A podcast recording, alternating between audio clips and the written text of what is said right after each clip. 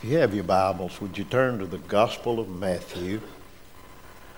The Gospel of Matthew. Now, this afternoon, you go home and read the Gospel of Matthew through, Matthew through uh, 1 through 25, and you'll see why um, I'm going from chapter 1, uh, verse 1, over to verse 24 and 25. The book of the genealogy of Jesus Christ the son of David, the son of Abraham. Then Joseph, being raised from sleep, did as the angel of the Lord had bidden him, and took unto him his wife, and knew her not till she had brought forth her firstborn son, and he called his name Jesus. Father, I thank you for Jesus. Lord, I thank you for Mary. I thank you for the miracle. Lord, I pray that you would speak through us today. And may your will be done in Jesus' name. Amen. No less than 400 years had lapsed and not a word from God. And we look into Scripture there and we count up the generations. There were 42 generations. Now, that's a long span of people. And I've told you this before. I know who my mom and daddy are, and I knew one grandmother.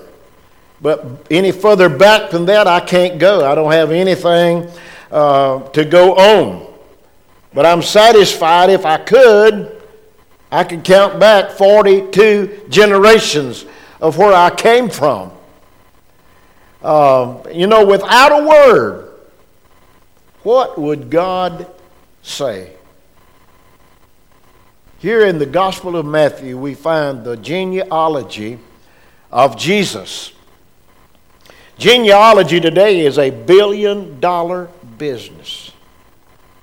The thing that's been discovered, the DNA, is nothing short of a miracle because today it has, uh, because of DNA, has revealed a lot of unknown mysteries. Some people have traced back their genealogy just to see who they can blame for the messes they're in today. You know, the Bible talks about it. We will reap the third, through the third and the fourth generation. So you count backwards uh, those third and fourth generations. What was that crowd back there? Well, from what I can find out, they were bootleggers, they were chicken fighters, and uh, you name it. They, I mean, they done it when I was very, very young, I don't remember, I was told about it that a man was churched. You know why he was churched? Because he was divorced from his wife. So they churched him. They barred him from ever coming back to that church. We don't do that any longer. We've gotten slack We've gotten sorry. We've gotten slicky. And it appears like, you know, we can do what we want to, and we can come back to the church, and they're going to love us. Is that not what Jesus taught? He did. Love them. Love your enemies. Pray for them who despitefully use you, who did things three and four generations ago that you and I are trying to, you know, deal with today. In Jesus' genealogy, there were kings, adulterers, adulteresses, incestors, prostitutes, and others, when you look back at this crowd and investigate their life, the family clan usually tells why we are what we are. The family clan. There was no righteousness in the pattern of the lineage of Jesus. So we look at this today Christ the King and where he came from. First of all, I want you to think about and notice with me that Jesus breaks barriers between men and women. In this genealogy, we find five women mentioned here Tamar, Rahab, Bathsheba, Ruth, and Mary.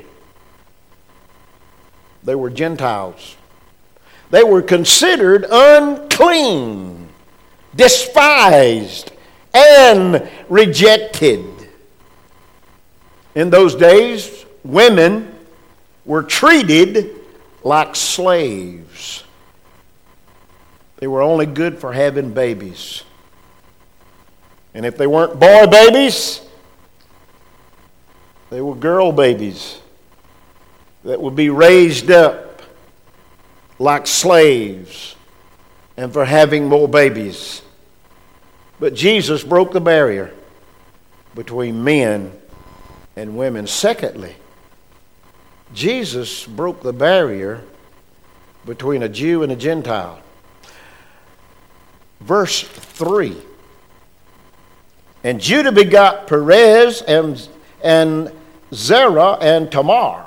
And Perez got Hezron, and Hezron begot Ram. Well, in that you see Tamar. Her husband had died. And to go back and read the scripture, she dressed, well, first of all, she dressed in black as in mourning of being a widow, and then she changed and dressed like a prostitute. Her father in law came along, did not recognize her, and had sex with her. You know what that is? Incest. And that's what was going on there. Now, you talk about dysfunctioned families. I mean, hey, we got them today. But so were they in the day of Jesus. Um, verse 5 and, Sol- and Salmon begot Boaz of Rahab, and Boaz begot Obed and Ruth, and Obed begot Jesse. Rahab was a prostitute. But yet God used her to help Joshua. Remember? Jericho? She was instrumental in helping win that ordeal. A prostitute. God used her. But let me tell you about Rahab. She found salvation in the grace of God. She's one of those frontline women who had a bad reputation who made the book. Isn't that something? She made the book. It's amazing what God does with people. Now, we turn, uh, have a tendency to turn up our nose, okay? Shrug our shoulder and say, we don't need that kind in here. What if? What if God had said, okay, enough's enough. Jesus, you're not going to earth. With all this trying to be lined up for your lineage, you're not going. But God looked into the future and he could see how low down you and me would be. It's amazing, isn't it? The third thing Jesus breaks barriers between a saint and a sinner. You remember he was accused of going home and eating with sinners of all people. Why would you lower yourself to that point? Let me tell you something. Romans 3:23 says all have sinned and come short of the glory of God. That's you and that's me. Bar none. We're all sinners. Two kinds of sinners, either saved or lost. And then we have Tamar. getting pregnant by her father in law, which is incest. We have Rahab, a prostitute who helped Joshua's spies, which led to the conquering of Jericho. And then in verse 6, And Jesse begot David and the king, and David the king begot Solomon of her that had been the wife of Uriah. You know who her is? Bathsheba. My goodness. It don't get better. I mean, it don't get better. It gets worse. When you think of what, what is lining up here, uh, Judah and David all was ancestors of Jesus. We see David the king with Bathsheba, the wife of Uriah. Now, if you don't recall that story, I've never heard that story. Uriah was out in the battle, and this was the time the Bible says when kings go forth to battle, David stayed at home. Saw a woman taking a bath inquired, had her brought to him, slept with her. She brings word to David, I'm pregnant. So he sends a note to Joab, who was in charge of that uh, regiment of soldiers, and said, Would you send Uriah home on furlough? I want to talk to him. One of the questions he asked Uriah, which is a dumb question to me, is how is the war prospering? I didn't know war could be prosperous. How's the war prospering? Well, I'm sure Uriah said, hey, we losing a few, we gaining a few. He said, I've thought about you lately, and I, I wanted you to come home because Bathsheba is, is really been down in the dumps, and uh, she'd love to spend a little time with you. And so I, I, thought you could come home for three or four days and just go down there and, and, and be with your wife. He did word came to David say, Hey, Uriah went down to the house, but he slept on the steps. He didn't go into Bathsheba. Hmm. Calls him back again, prepares a good feast, feeds him in, up, and gets him drunk, hoping that Uriah would go down and sleep with Bathsheba. But word came to David again. Hey, he went down there and he was drunk, but he didn't go in the house. David wrote a letter, signed it, and sealed it. Give it to Uriah. And I personally don't believe Uriah had a clue what was in that letter, but it was his death sentence. Uriah takes the letter back to Joab. Joab opens the letter. The letter simply says, When the battle starts, in the hottest part of the battle, put Uriah up front and let him represent us. And of course, he did, obeying the commands of the king, and Uriah was killed. David married Bathsheba. And the child was born out of wedlock. Another deep sin that people today seem like, oh, that's okay. You know, we might get married, I don't know, according to how the child turns out. It's wild, isn't it? Wild. That child died, and God told David, son, the sword will never leave your house. You're going to reap what you have sown. Let me tell you something. I know for a fact that you reap what you sow. You reap more than you sow. You reap longer than you sow. We've experienced it, I know. Horror. God's not going to let me forget it, but I thank Him that He's forgiven me. When I think about all this and what David did, I thank God for a man by the name of Nathan who God said, I want you to go visit King David. He's, he's suffering. In fact, I'm thinking he's going to take his life if somebody don't get to him. Now, all that's not in the scripture that way. But Nathan went down and told you, they, uh, told David a story about a little ewe lamb, and David got upset and he said, That man ought to die. Nathan said, Son, you, you're it. You're the man. David fell on his knees, stretched out, begging God to forgive him. He said, The moisture in my hand is dried out to the point my hands are cracking open with pain. Have me forgiven. You see, the bottom line is this, guys. We must, I said we, I didn't say you. We must repent or perish. Repent. Tell God I'm sorry for where I am and what I have done. Please forgive me. And God said He hears the cries of His children, and He will. Last of all, Jesus breaks the barrier between then and now. Verse 16, if you would. And Jacob begot Joseph, the husband of Mary, of whom was born Jesus, who is called Christ. Hallelujah. We have Mary, a virgin, according to verse 23. Behold, the virgin shall be with child and shall bring forth a son.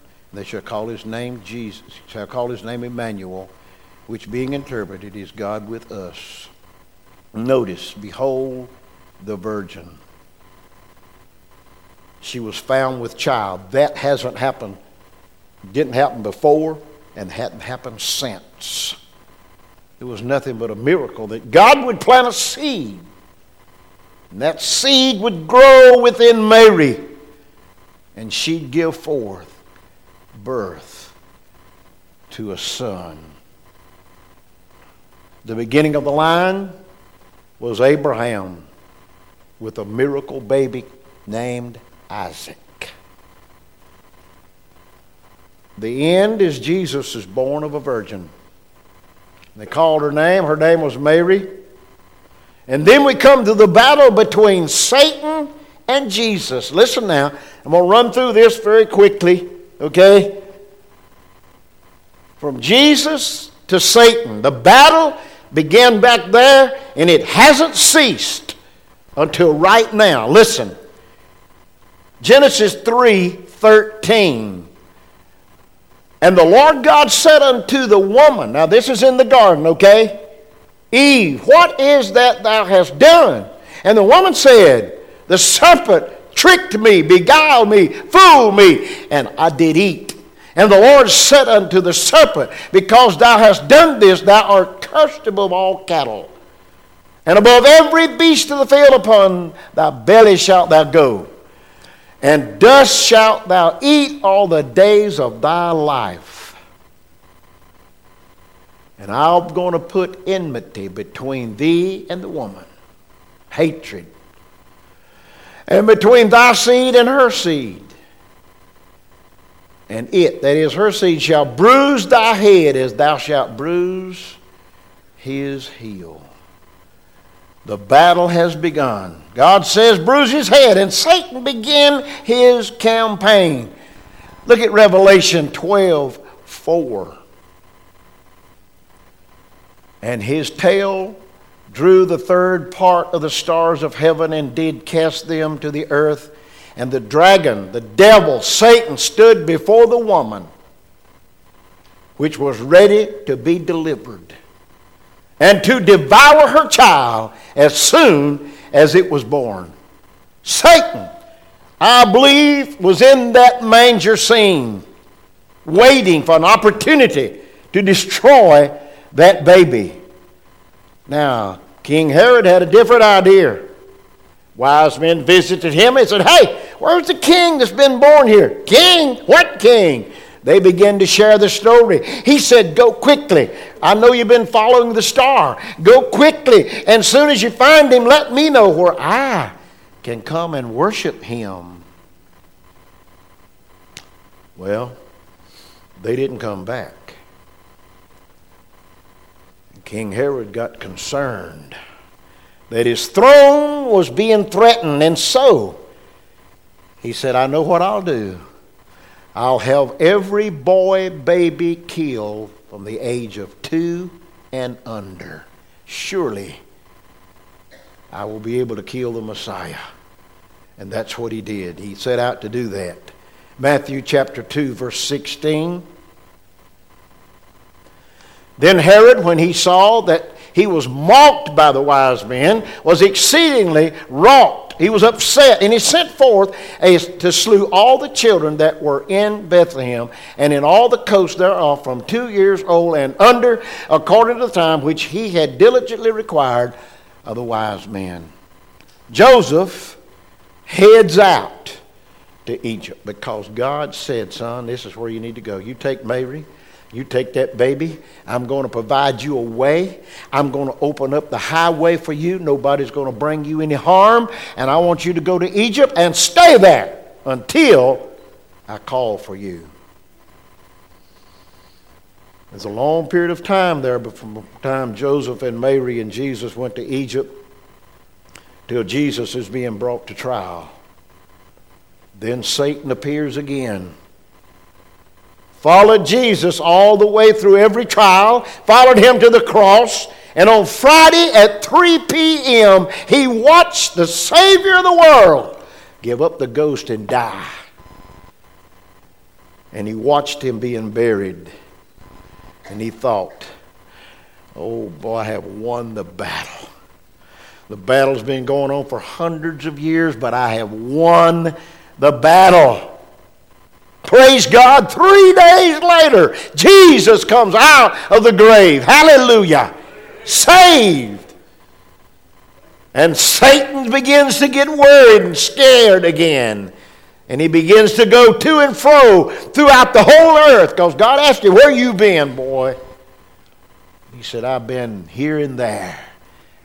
He's trying to skin every saved person that I can from Abraham to the cross.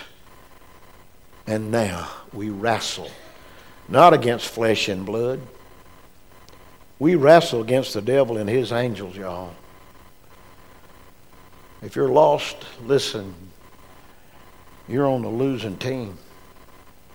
For God so loved the world that he gave his only begotten Son, that whosoever believeth in him should not perish, but have everlasting life. If we're saved, we're on the winning side.